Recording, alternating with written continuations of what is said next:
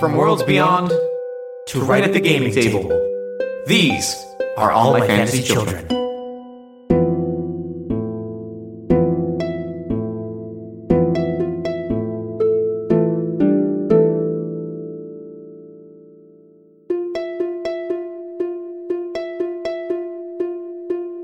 Hey, Jeff. Hey, Aaron.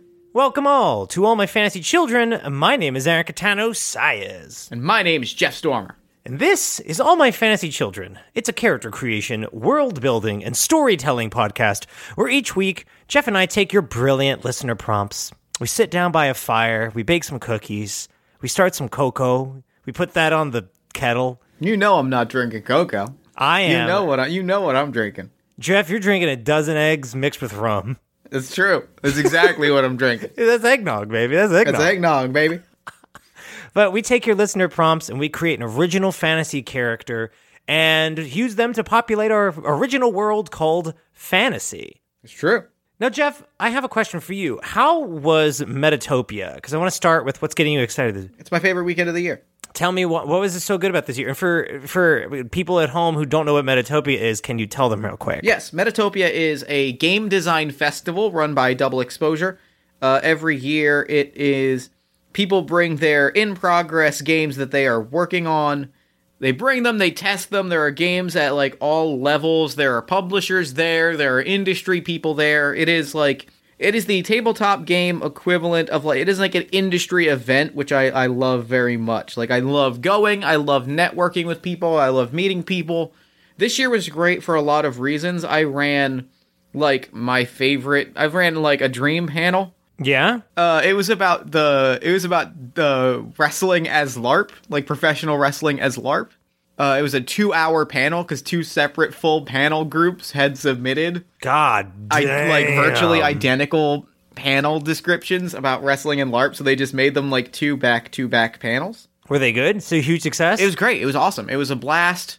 It was that was great. I brought two games to focus group to like very broad ideas. That was super great. I got some great feedback on that. I tested some amazing games. Like, it was just really, like, top to bottom, you know, my favorite weekend of the year. I love that. That makes me very happy. That Metatopia, I went last year for, like, a day, and, like, just the vibe of it, and people who are willing to go to that convention tend to be, like, what I would consider, like, a tabletop enthusiast. Like, people who just love games and support indie creators. Like, what else could you want in terms of, like, a good experience?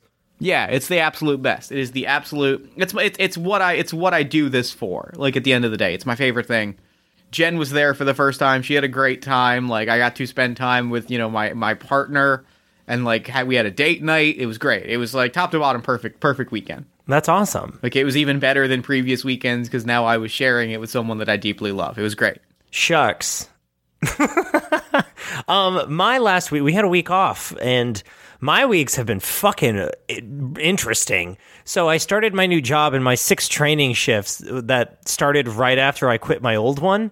Yo, it was fucking not fun, but we got through it. And the good thing, though, that has been a huge positive is I started playing, because I don't know why I like punishing myself. I started playing Final Fantasy 14, so a fucking MMO. Like the true goddamn nerd that I am, I started another MMORPG. And It's been so, such a relief for me, because I stress all the time about, like, am I being productive enough? So kind of surrendering myself to, like, nope, fuck it. We're just going to go into Eorzea and, like, grind out some levels and be a nerd. And, like, seeing, because MMOs are essentially, like, what we would do, where, like, every episode is essentially a new expansion to the game, where we're like, there's a new town now. You can go visit it if you want. And so I was thinking about our show and just, like, how fun it is to, like, have this big world where some things don't matter, but if you want to go deep enough, like, everybody has a name, everybody has lore, and things like that. It just, it put me in a good headspace to be like, sometimes it's okay to just be a fucking nerd and sit and enjoy, like, escaping into a world of fantasy. I love it. That makes me very, very happy. Which brings us to our prompt this week. Prompt this week comes to us from our Discord, Michael D. Prompt: a giant musical instrument hidden in the ground that gets played by accident. All right, good prompt. I'm into it. It's a good prompt. So, It's in the ground and it gets played by accident. Is this subterranean? Is this like a buried giant harp? Is it like a buried giant horn that when you blow it, like something wakes up? Or is it that kind of story where my initial thought is like an instrument gets played, something wakes up? I'm into that. Yeah, for sure. So what are your initial images? You have an initial image. What's my initial image? Standing base. I love that. Oh, okay. Standing base. So it's played by a bow. No, it's not. It's a slap bass. So it gets played by accident because somebody bumps into it? Sure, yeah. Somebody bumps into it. They bump into it, they do boom.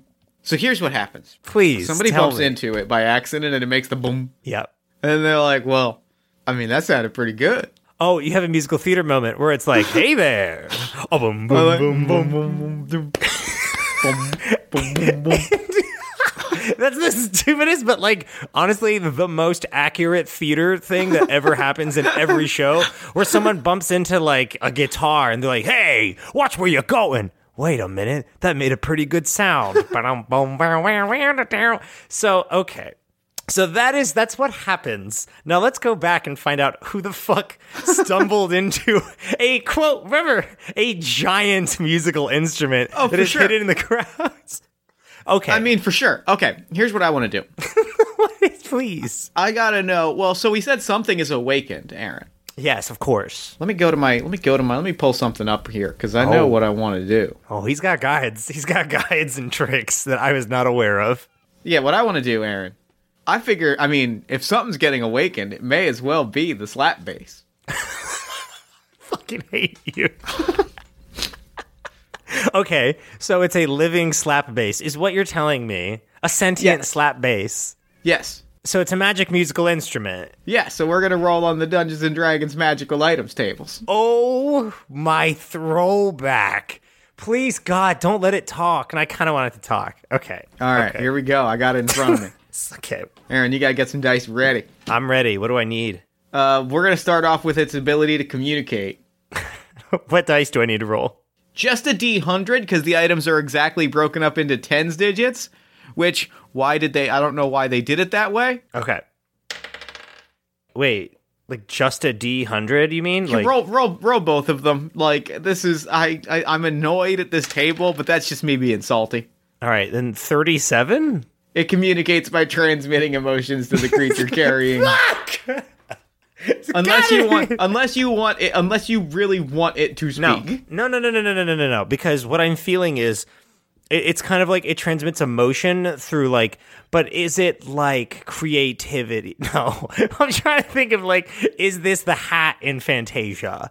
Like sure. You know that awakens someone's musical prowess. This is so stupid already. No, but we're going for it. Right? All right, we'll figure it out. We'll figure it out. Can you read it one more time? What the result was? The item communicates by transmitting emotions to the creature carrying or wielding it. Okay. Which means it's communicating through music. Like, that's what that means, right? Yes, of course. And it basically gives you, like, a level of synesthesia where, like, you know what those notes mean in terms of tone, like, as if it were, like, verbal communication. Give me a D4. Your brain processes the notes... in a way that I'm just rifling through this dice bag that gives you like images and you know tone. Yeah, 3. It can hear and see. It has big old googly eyes. It has big. Okay, so imagine I'm gonna hold on. You know I have to Google image this. What a slap bass? Fuck yeah, I do. Slap. Oh, so it's like a guitar. You just don't. I mean, you don't just inherently picture like big old slap bass. No, I mean, I wanted to get like I like it. Whenever we do this, I always look up like an image just so I can scroll and look. These are none of these. Here we go. I'm looking at Rip Marshall Little, Art of the Slap Bass, where he's literally holding a fucking upright bass like a guitar. I want the upright bass. It's got to be an upright bass, Aaron. Okay. It is. Do you hold it like a guitar though? Sure, you sure do. Okay, so it's an upright bass that you hold like a guitar, and when it's played, it can only when it's played can it convey emotion to you. Yeah, and like, you know, what it wants and what needs wants, and thinks. Yeah. Give me a D100 here. We got to figure out its alignment. Wait, real quick. It can see though. Yes. Does it see through like, you know, the music, the like sonic vision type thing, like that. Daredevil? I like that. Okay, that's cool. So, and it can, what was the second one? See and hear? It can see and hear. Okay, so like just using its sonic wave, like when it's played, it gains a level of awareness only when it's played. Yeah. Give me a D100 for an alignment. A fucking, what? Okay. You gotta know if it's evil. All right. 27. It's neutral good. What does that even mean? Dungeons & Dragons, why are you so complicated? So it's good, or it's like doesn't care? It is not bound to a particular like lawful code, but it does believe in good. Okay. It's perhaps the most boring result. Yeah, I was about to say, can we re-roll? Sure, let's re-roll. I'm like, that's so whack. I got a 10 and a 9. 10 is a... Oh, you got a 10? You got a 10 and a 9? Yeah. All right, so 19 is neutral good. Fucking... All right. Please keep all of this in.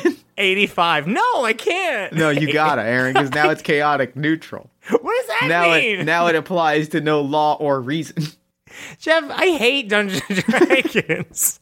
Okay, wait. So chaotic neutral. Yes. Those things sound like they cannot go together. So it is neither good nor evil. And it believes in no law or natural order. So it is. So it's like this fucking, it's like a person on Twitter who's like, you know, I'm just going with the flow and causing chaos if I do, good feels. Aaron, what this is the slot-based equivalent of the $1 billion cinematic franchise, Joker.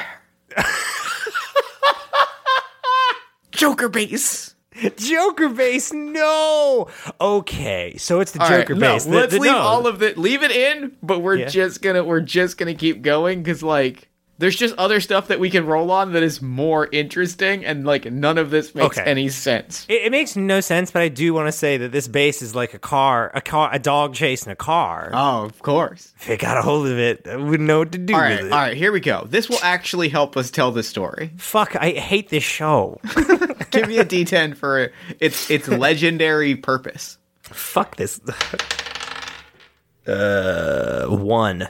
Ooh, it's aligned. It seeks to defeat or destroy those of a diametrically opposed alignment. But such an item is never neutral, Aaron.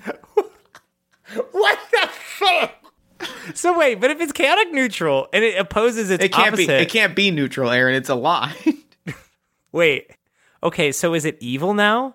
Can it be evil? Are we just picking one now? We can just make it evil. Yo, this does. Let me lean into the camera real quick. It's like an after-school special. Kids, if you're thinking about playing Dungeons & Dragons, just know that there are other games out there. Just don't. There's like other shit that exists. Stop trying to fit a fucking square peg in a round hole. All right. Let's take the beats that we have. Sucks. And see what we can do with them. All right, so enter Gotham City. It is new. I'm going to go back and say it's neutral good. Yeah? Okay. Because I think what I like is that it is not lawful good. It is willing to cross a line. So what I think it is, Aaron. Yeah. Is this is an object that is imbued with a spirit. Yes. In the way that necromancy can imbue spirits into objects. Of someone that was not necessarily good, that was devoted to the destruction of what they saw as evil, right? Yeah, perhaps absolutely. Like an old world jeweled crown era adventurer. Yeah, died but had in give me a set of pronouns real quick. Yes, that's a 4. So she died, but in her like dying wish, had a necromancer bind her to her beloved standing slap base. It was the only thing in the room. When she died, she was like... it belonged to her bard. Yes, perfect. Like her hype person. And it... Okay, that... You have just taken it to a different level now.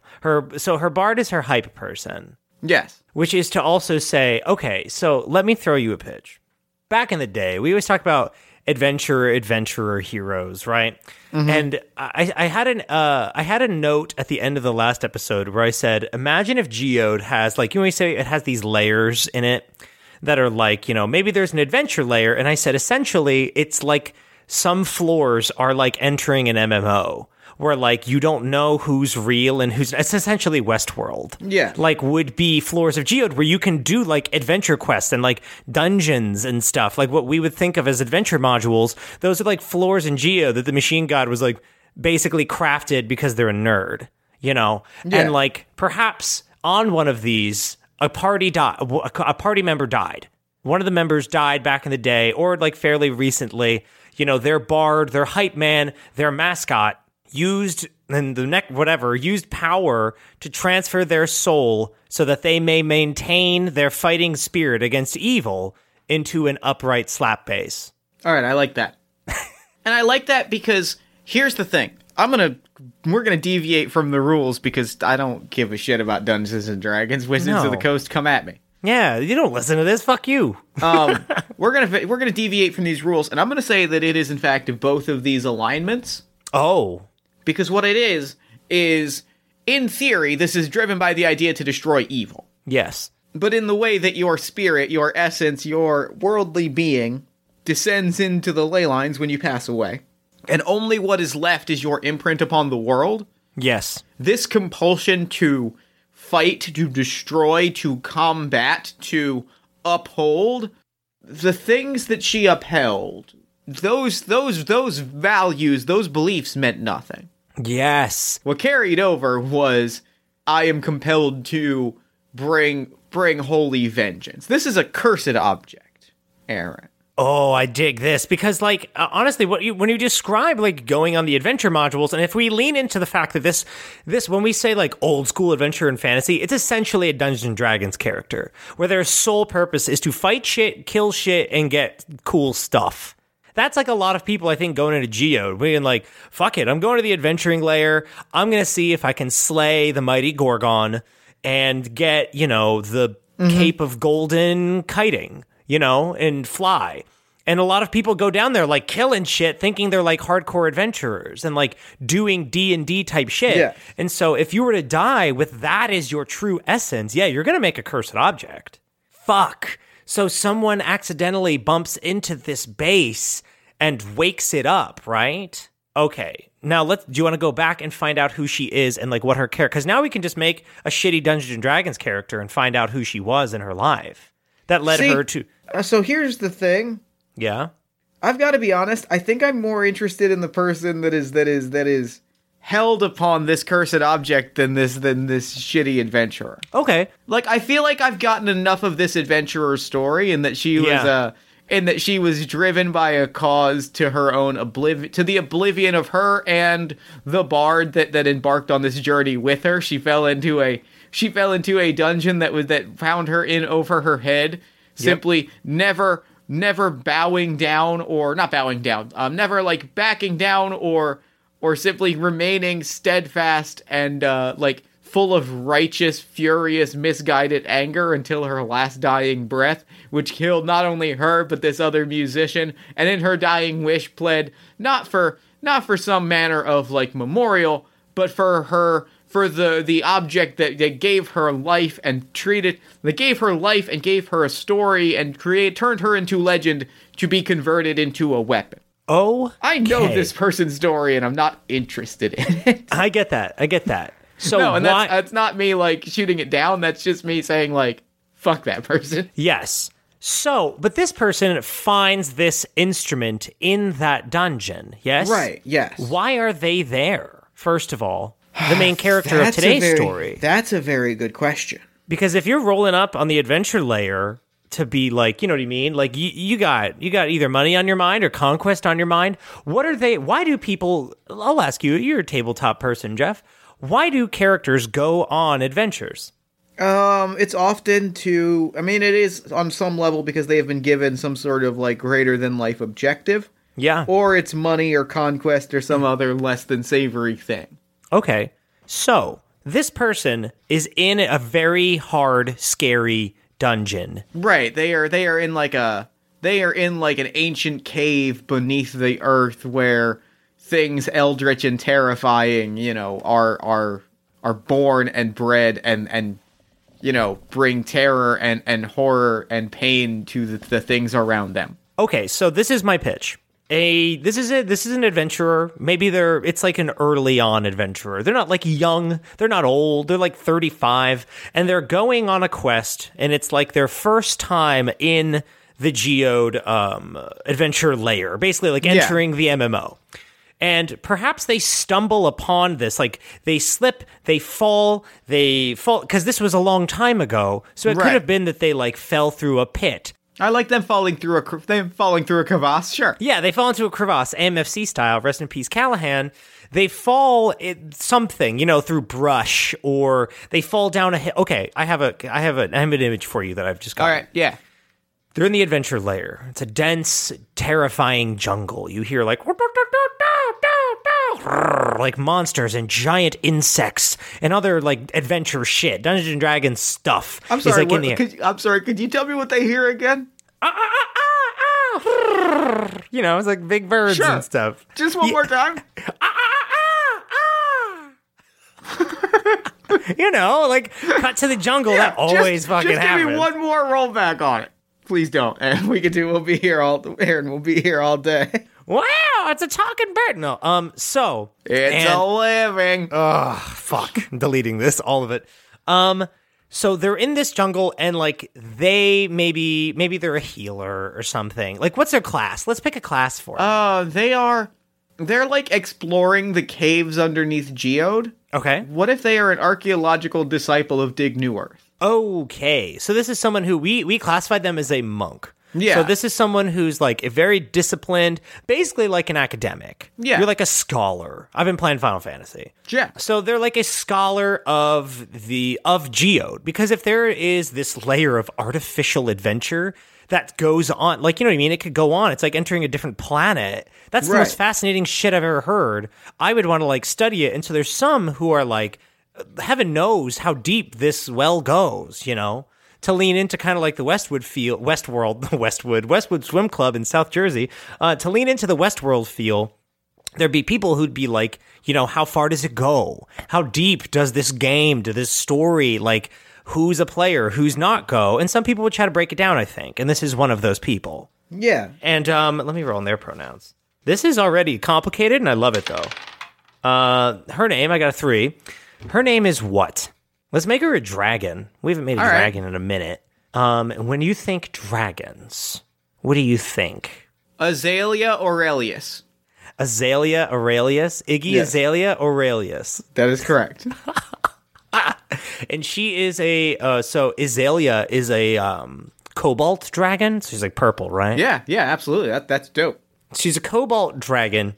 Not powerful in the way of the breath, powerful in the way of the brain. She's a puzzle solver. And I think that's what brought her down there, where she's like... it's a puzzle to solve. Yeah, the whole thing is like, to some extent, like a puzzle to solve. Because if it's literally made by some dwarf, it can be like, she thinks she can like solve it. Or that there's like just lots of cool shit in there. I'd be curious. You know what I mean? Yeah, I gotta know. Yeah, Dig New Earth was someone who like... got to the bottom of it. Like, no one knows where they are, but, you know, there's someone who has explored, like, at length Geode. Perhaps, okay, this is the beginning of the adventure. Dig New Earth, this is a disciple of Dig New Earth. Dig New Earth is they, them. So, Azalea receives the journal of Dig New Earth. Gets, like, you know, the notes and stuff like that. And the adventure layer, it kind of just says, see for yourself. Mm-hmm. And so goes down there, tumbles, you know, enters the jungle, not very strong, slides, you know, is running away from a giant ant, slips over a root, and tumbles, lands at the bottom of like a little ridge, and then scrambles into a cave to hide from the ant. And the ant, of course, keeps chasing, so it chases Azalea into the cave, and then she tumbles down again. And lands face down, splat in a big puddle. Mm-hmm. And when she comes to, what did she land on a base? Like her arm is hooked around like a base, like she's hugging it. Yeah. And then it wakes up and is like, let's fuck shit up. Yeah. She smites an ant. Yes, I love that. Okay, so it awakens, the bass, boom, boom, boom, boom, boom, boom, boom, boom. And is she alarmed, or does it, like, attune with you? I think it attunes with you and fills you with a righteous anger. Oh, an anger. Oh, no, Azalea, she pissed. So Azalea goes from what? Just, like, gentle academic to, like, you know, what, violent? I think that there's... So I think what happens next, sort of the rest of her, like, experience here... Yeah. Is like, here's, because like, I know you're always asking what the quest is. Always.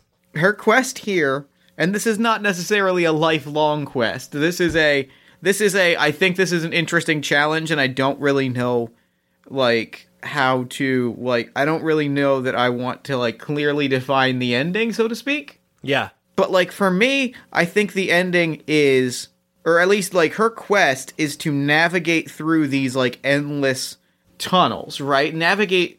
Oh, and actually it might be a lifelong quest, because we said that her goal is to, like, chart out all of these underground, like, mystery caves. Okay.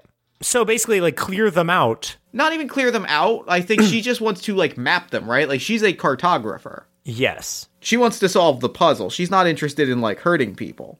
But how does the base come in? Is that now she is not just, like, she is bound to the idea. She's bound to this object, which is kind of pushing her towards violence, right? Like, it's that struggle of, do I peacefully chart out this, or do I use the violent tools that I have been given? The giant slap bass that is strapped to my back like a backpack. What does it do? Like, what abilities does it, you know, imbue you with? You know, superhuman strength? Is it like, does it make you something that you were not? So what jumps out to me, and tell me if you have a different thought. Okay. What jumps out to me immediately is, like, superhuman stamina. Okay. Right? Like, as long as you hear the rhythms, you cannot fall in combat. Like, I was just about to say, does it make you immortal? I think it's immortal in the sense, yeah, it's immortal in the sense of, like, you just keep getting up, right? Yeah, like, it's that. Yeah. It's as long as you hear, like, dum, ba-bum, ba-bum, bum, bum, bum, ba-bum. Boom, boom, boom. Like, you will keep just, like, clawing your way up and, like, tearing through. Okay. And, like, you will simply outlast, you know, whomever you choose to face in combat. Okay. I'm going to look at the prompt real quick. The other guy that gets played by accident. So that gives me a really good idea when you say that. Azalea falls, tumbles down, lands in this puddle, falls far. It's like falling, like Gandalf falling. Mm-hmm. Dies. Hits this bass. The bass, doom, that vibration becomes her new heartbeat. Yeah. And now it's like this, as long as the bass can maintain, like, some level of vibration, or as long as it's being played, or as long as it's attuned to her, yep, she will keep getting back up. Every time she dies or falls, yes, it will bring her back, which sucks in a way. Well, but also, like, you get to be immortal, and it presents a very, and that kind of puts her curse and her challenge in an interesting way, right? Yeah, it's that, like, because it's giving her this superpower, but with the cost that there's just this voice in her head that is like, when she's presented with a chat, like, it's like a Gordian, you know, the Gordian knot. No, what the fuck? All right. It's not, we should name a scotch that, though. The Gordian knot is like an ancient riddle about there's like this unsolvable knot, and the only way to untie it is to take, like, scissors or a sword or an axe and chop the rope in half. It's essentially, like, the idea of the Gordian knot. Okay. And it's this idea of, like, and it's the other, or another way to put it is, like, she has been given a hammer, right? Yes. And the world now starts to appear a little more like a nail. Okay. So she's in this cave. There's no getting out. And this is the cave that... Well, and that's, I think that's the quest, is she's going... She has an eternity of lifetimes with which to find the way out. Yes, but also, what is the base wanted to reach the end of this? And to smite the horror that dwelled at the base of the eternal caves. Yes. Because God only knows how long these go on, so it's like, can this be mapped? Like, does she know that this is now, like, I'm stuck down here, I might as well fight a fucking Minotaur or something? Like, I know I always come back to, like, what is the quest? But, like, wandering and mapping is a hard one to, like, sink my teeth into. When it's like, is it getting out? Because that's the trade-off. I think it's mapping the way out, right? Like, it's mapping so that no one else becomes trapped down here. But the challenge is, there's this voice saying to her, well, why don't you just punch your way out? Like, every challenge, every wall that she comes across, right? Every cavern, every chasm, it's just, well, why don't you just, you know, knock down that pillar? Why don't you just pile up some bones? Why don't you just go, like, smash down that wall and lay waste to whomever is on the other side? And she's like, no, I'm here because I want to solve this puzzle. I'm not here because I want to destroy it. Is it that the conflict is she does not want to fight her way out? Exactly, yeah. The problem is there is a fierce, like, deity caliber monster keeping her in there. Yes. And so it's this struggle of, like, eventually I'm going to have to fight. I'm going to have to give the base what it wants, you know, and become something, you know, and lose myself a little bit and become something that I don't want to be. But it's either that or I literally sit in a cave for the rest of my days, just, like, basically, like, you know, pacing in circles. Because what good is all this research if you can't share it? Yeah. Or is there a third way in which I can escape without having to give the base what it wants? Which I think is the real challenge, right? Is there a way out that is not giving the base what it wants? Can we find out what that is real quick?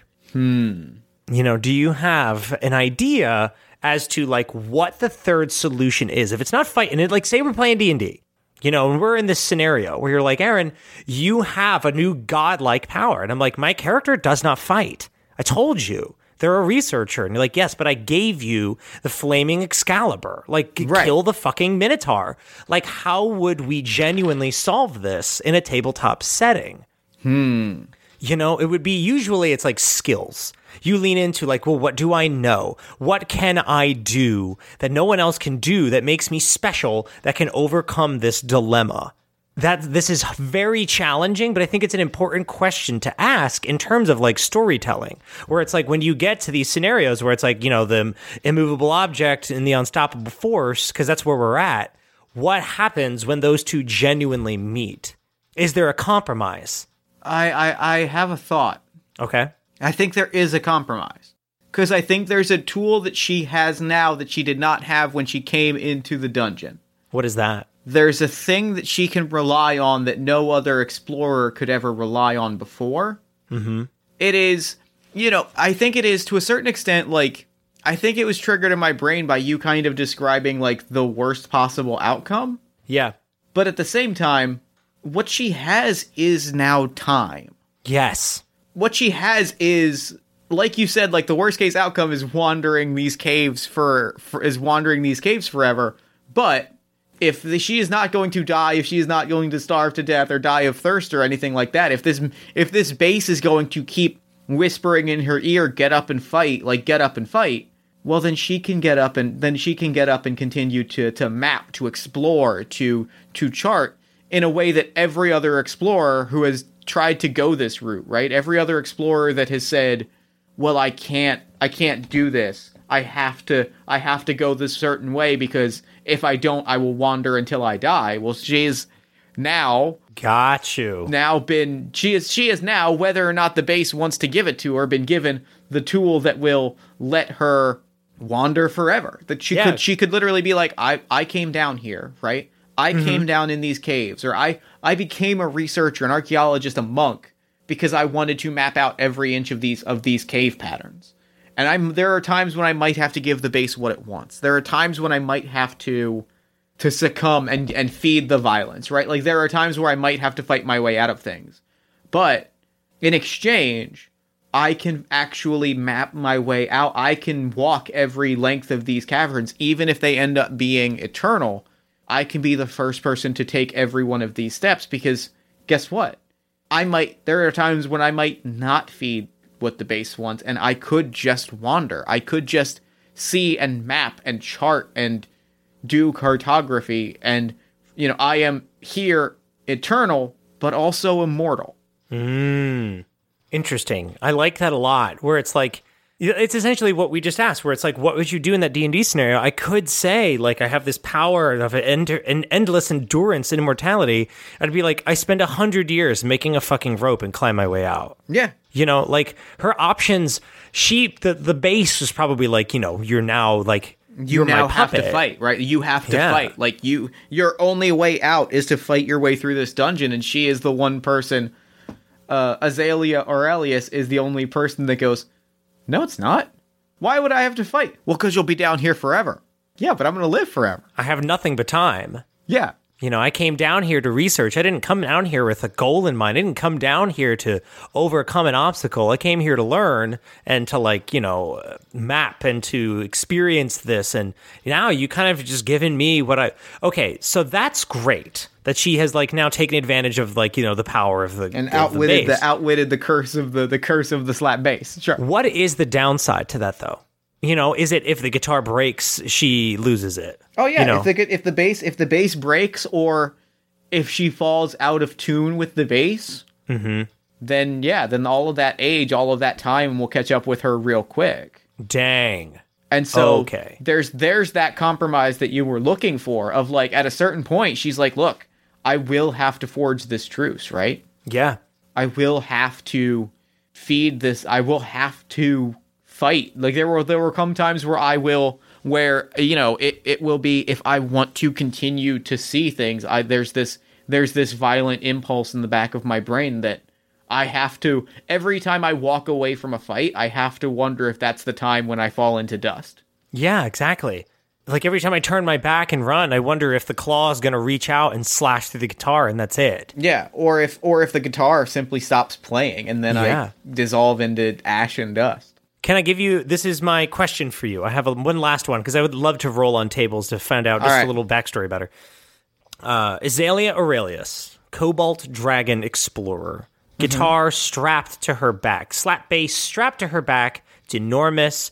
She stands before a mighty beast. It's sort of like this enormous, let me see. It's like an enormous tree of silver, where, like, its leaves spread out and its branches spread out like wings, and every time it flaps, it, like, chills the air to a level, like, where it's hard to breathe. She stands before it. That's the one part she hasn't mapped out. What would she do? What does she do, you know? I think I have the answer. Okay. This is, she, like you said, she's got it all mapped out, and I'm picturing that she's literally, like, been making, you know, notes in like a notebook or notebooks. Yeah, she has a really amazing, like, moleskin, and she's been, like, making these notes and, like, charting all of these things, and she knows that if she can get through this beast, right? If she can see the other side, that the other side of this is the exit, right? Like, she's finally found it at the end of a century of wandering. Her job is done. She's, you know, if the base wants to battle, then the base can battle, and she just whips a fucking gigantic, accursed slap bass at this giant monster as fades into ash, such that someone may eventually find this book and find the complete maps, and then this accursed slap bass consumes this silvery tree in, like, a gigantic explosion of rage and fury. I like that. Dang, she goes out like a champ. Yeah. Wow. And then with her that. And then with her final, like, magical essence, right? Like, that book fades away and lands somewhere in Moon Crescent or somewhere in Dragon or somewhere in Iron, like, just lands in someone's library, and they're like, what is this? Oh. And you pick it up and you have a perfect understanding of the MMO ass world inside Geode. Yeah. Oh shit. I love that. Okay. All right, we got there. We did it. All right, I've got the Explorer. Perfect. Yeah, I want to know a lot more, because I love that we told her journey as if we were, like, legit playing a game. Now I just want to know a tiny bit more about her. All right, give me a D8 for personality trait. D8, go. 5. A 5 is, I don't really care about the beauty of the land, just the treasure hidden inside of it. Fuck, it's the complete opposite. Okay, no, I have something on that. She knows, if she's a disciple of Dig New Earth, she knows that the machine god has fabricated this, that this is fictitious, that the sun itself in this layer is artificial. Every drop of water, every rock has been manifested by the machine god's like relic to like make a location to it. It's basically like in Disney World, like all those like what's it called? The Animal Adventure one. Where it's like all plants. Wild Kingdom? Yeah, where it's basically all fabricated. Like there's real stuff there, but someone planned it out. Right. It's basically, you know, the machine god is essentially like a theme park designer in terms of that. Yeah. Where like, and they know that going in. So they're like, I don't care about, you know, like the majesty of the nature? The majesty, the beauty of the land, just the treasure hidden within. Yeah. It's like, I want to know what makes this place tick. I want to know how big it gets because I know that rock is real, but as if in our world, like you knock on it and it's hollow. She knows that it's all fabricated. She knows the game. She just wants to see like what's beneath the surface of the game. Yeah. You know, she's essentially trying to understand like why the machine god went so far and to make these things. Like why make this cave that even has like a giant silver, you know, tree of salvation at the end of it. You know what I mean? Like, why the fuck does that exist? And then at the end, it didn't matter because it's like, it simply is, I guess, or it exists to challenge you, yeah. You know, to solve it, to overcome it, or to run. Like, I think she realizes that's the point, is like to test people into seeing like what they're made of and what lengths they're willing to go to get what they want. That's kind of like the point of these dungeons. Yeah. Dope. All right. Give me a D6 for an ideal. All right, dog D6, go. That's a 3, German Shepherd. Live and let live. Exploration is dangerous, but I've become accustomed to the laws of the wild. She's died a lot. Oh, yeah. She's like, I'm used to this. She keeps getting up. Yeah, you know, she gets like, you know, blasted with a fireball and like gets knocked back against the wall. She falls asleep and basically she hears like, boom, boom, and she's back. She's like, well, monster's gone. All right. And if it doesn't, I'm sure she fucking throws her right hand at it. Yeah. You know? What weapon does she use? She uses... Oh, can I have a pitch? Yes. If you, unless you have one. No. I was trying to think of what the most ska thing I could picture was. Oh, I mean, we can make it a brass. Please, no, give me your pitch. I was going to say the moleskin... any note that she writes, kind of like Realm in Final Fantasy VI, like comes like if she sketches or like writes an idea. There's a character in My Hero Academia too, where it's like if you say a word, like an onomatopoetic word, like pow will come out and punch you in the face. Right. Or I think like if she conjures like words from her notebook, they'll like come forth and like, you know, tear shit up. Yeah. Okay. Cool. But that's how she make the fighties. I like that. All right. What else we got? Is we at Flaw or Bond? We're a Bond. Give me a D6 for a Bond. I don't even know where I just put my dogs. Oh, there they are. Dog D6. 4, Dachshund. I left my companions to die when I could have sacrificed myself to save them. Now I will only return to that life for something I truly believe in. Wait, what's the beginning? I left my companions to die when I could have sacrificed myself to save them. Oh, okay. Unless you have, I have an initial thought. Go for it. When she went, we said she came alone, you know, as the archaeologist.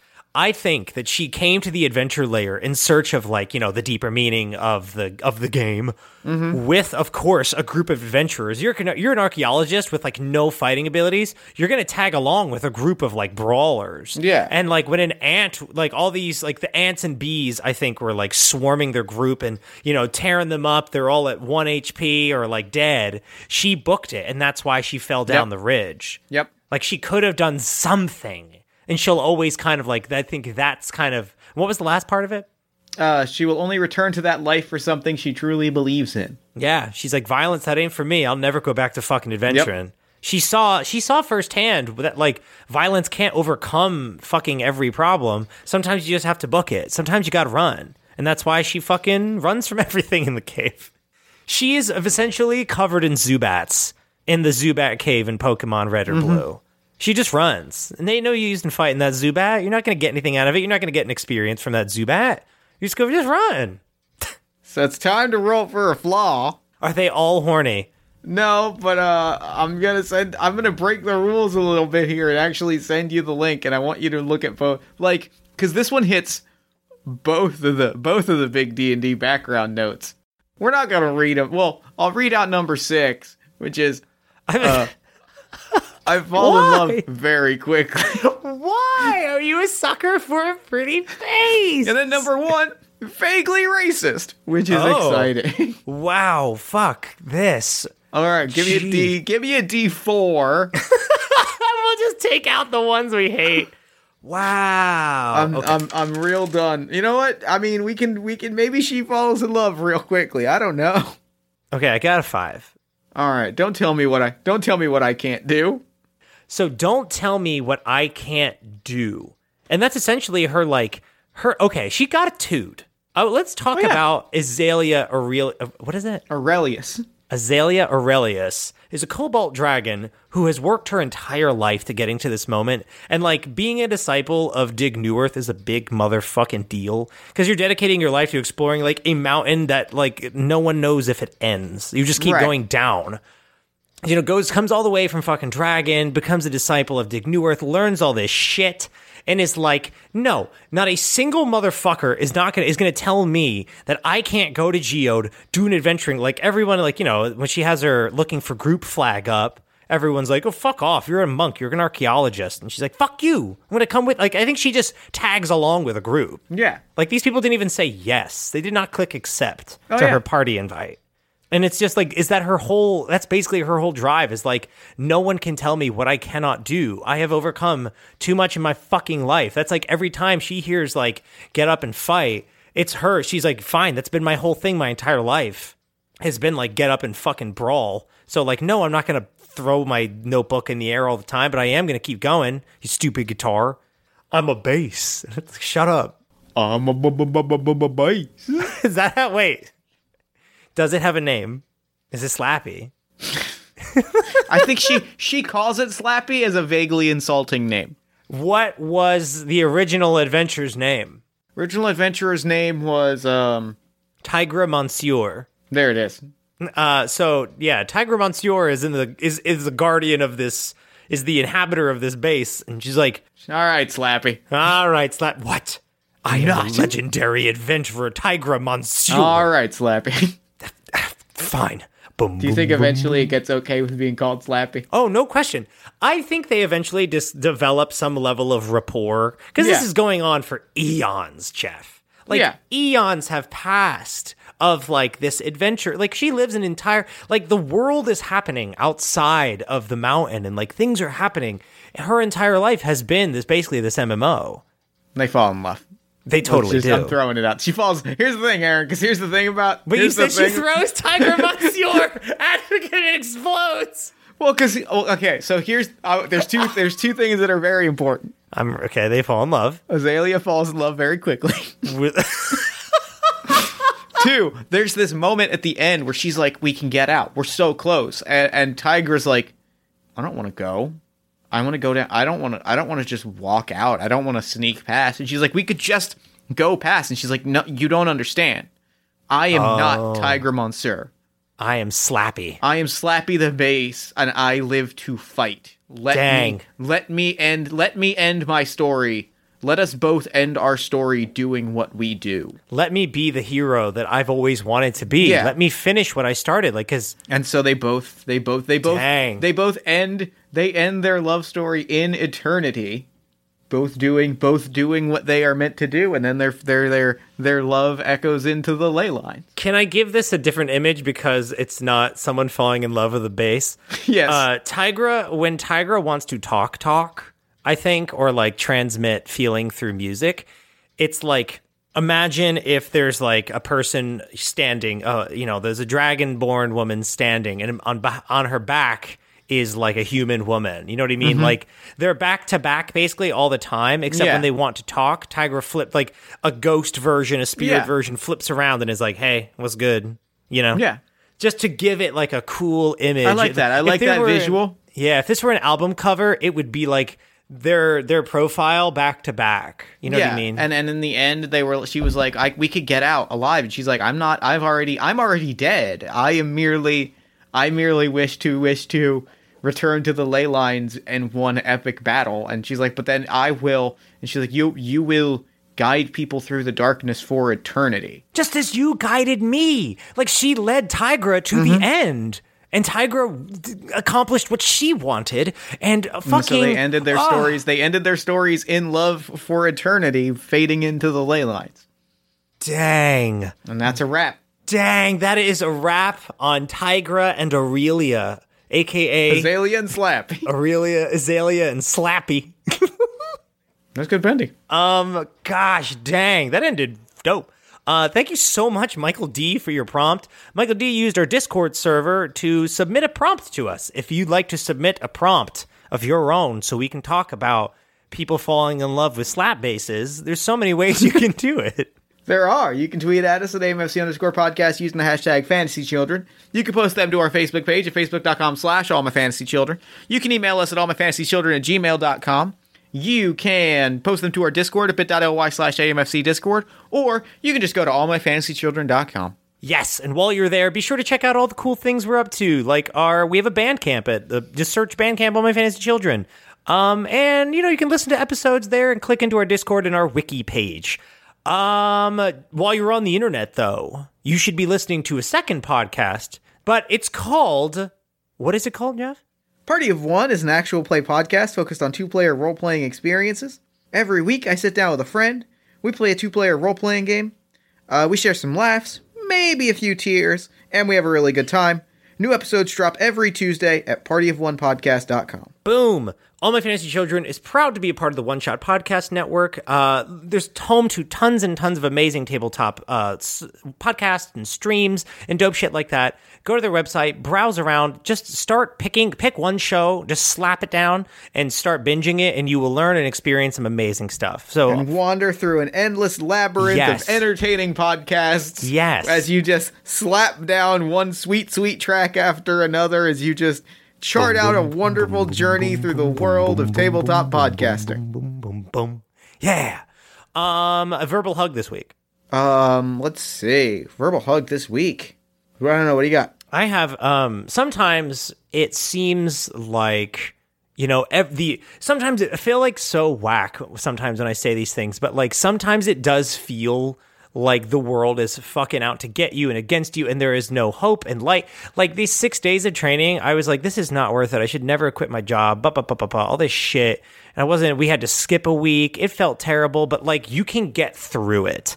You know what I mean? We always say by surrounding yourself with people who like bring you joy and give you optimism and who give you motivation and make you feel good. Surround yourself with people like that and limit your time with anything that makes you feel shitty or saps you, because otherwise moments like that and moments in hardship and crap feels and fucking people yelling at you because you're the new guy at work, you can get through it because you're like, fuck this. I have a lot of people who think I'm dope, or like I have a cool show, or I'm just going to space out and think about Final Fantasy. Fuck this job. Surround yourself with the things that make you fucking happy so that they can help you, and the people, they can really help you get through really shitty fucking times. I agree. Yeah, it's like the most important fucking thing. I was so excited to do like, how the fuck was Metatopia? Because it's so bomb that you got to fucking go because I know you like it so much. And it's like, it's so important to see something that brings you joy and brings you so much happiness and be like, fuck it, I'm going to do that. You know what I mean? Like, put something in your sights and chase it down if it brings you fucking joy, and do not feel guilt or shame about that or whatever. God. Agree. Yeah. Very good verbal hug. Thank you. Fuck. Is that all we do on this show? Do we talk about anything else? I think that is a wrap. Dang. We did it. So I think on that note, until next time, good night and good game.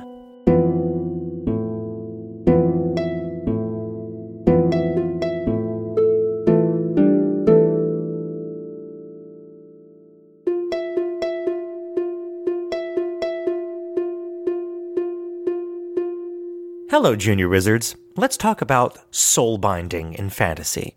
Soul binding is the transferring of the true essence of a dying person to an object so that they may live on indefinitely, or rather, as long as the object stays intact. Now, we've had several living sentient weapons over the years, like the Light of Ignatius, for example, that has the spirit of someone inside. However, what I want to focus on today is a classic, the Messenger Sword. The Messenger Sword was a prismatic blade wielded by the mail-carrying elf named Swiftwind. The sword had a will of its own and would transfer immense strength to Swiftwind, in addition to communicating through the transfer of emotions. Now that's all great and grand, but let's talk about who the hell is in that sword.